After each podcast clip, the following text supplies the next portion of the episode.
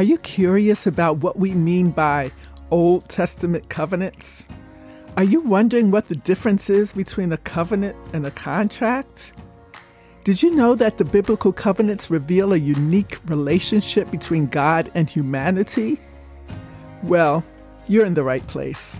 This episode of the Bible Basics podcast is the first in a series where we'll respond to those questions and more. This episode will give you an overview of what divine covenants are. During the next three episodes, we'll dig into God's covenants with Noah, Abraham, Moses, David, and the New Covenant.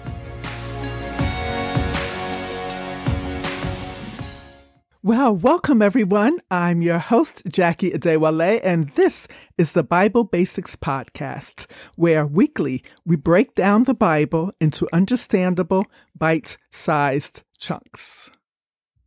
Before we begin, let's take a moment to reflect on the importance of understanding who God is. Many of us find ourselves in a state of what Tony Evans calls unconscious Christianity we lack a Christian perspective on how the world works. When trials come our way, we are caught totally off guard. We're not able to face our daily challenges with confidence and boldness. We're not prepared to wage war against the spiritual forces of wickedness. We don't know that we have a God who promises to keep us, be with us, and he will never leave us.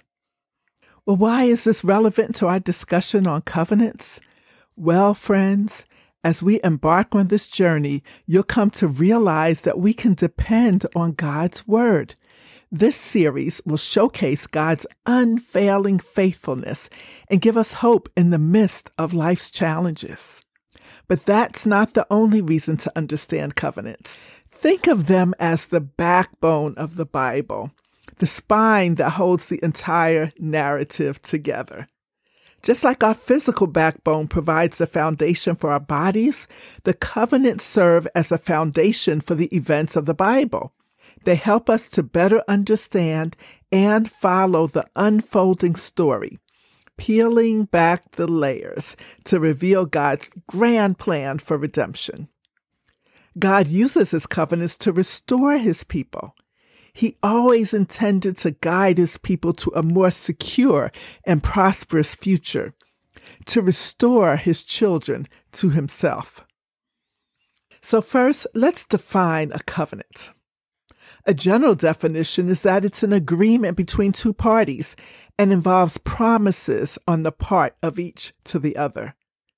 In the Old Testament, we find examples of covenants made between people who related to each other as equals. For instance, there's a deep bond of love and friendship between David and Jonathan, which led to a formal covenant of loyalty and loving kindness. A friendship bond was sealed by oath between them. Then there was Abimelech and Isaac, when Abimelech and Isaac decided to settle their land disputes, they made a binding agreement or a covenant to live in peace. An oath confirmed it. The third example would be Joshua on behalf of Israel and the Gibeonites. Joshua and the Gibeonites bound themselves by oath to live in peace together in Canaan. The problem with this covenant was that Yahweh had commanded Israel that they were not to bind themselves to the people living in the land of Canaan. This situation turned out pretty bad for both the Gibeonites and the Israelites. However, in this series, we're going to focus on what we call divine covenants, those covenants made by God Himself. For a better understanding, let's turn to O. Palmer Robertson's definition found in his book called Christ of the Covenants. He says that a divine covenant is a bond in blood sovereignly administered. I'll unpack each part of that definition. First of all, it's a bond. That means it's an oath bound commitment. In its most essential aspect, a covenant is what binds people together.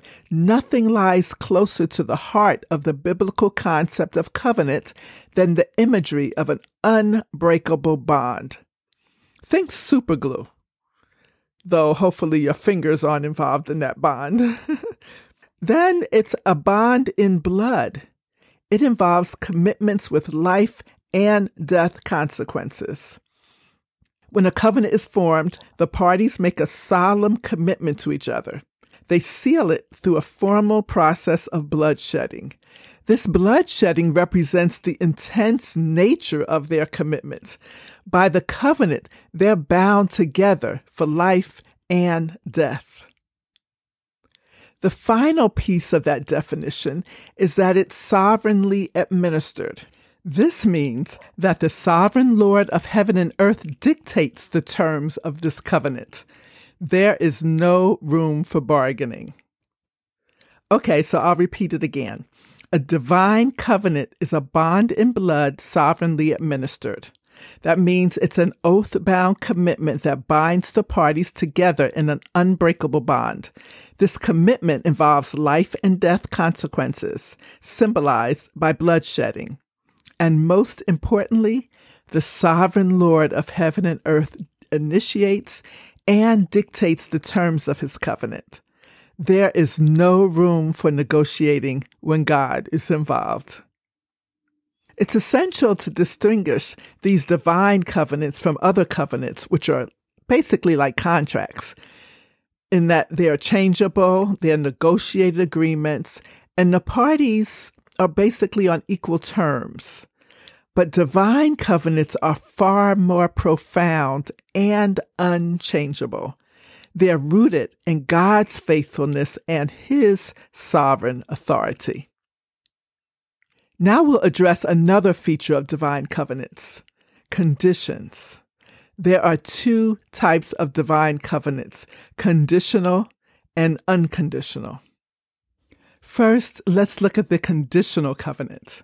This type of covenant depends on people taking specific actions in response to God's promises.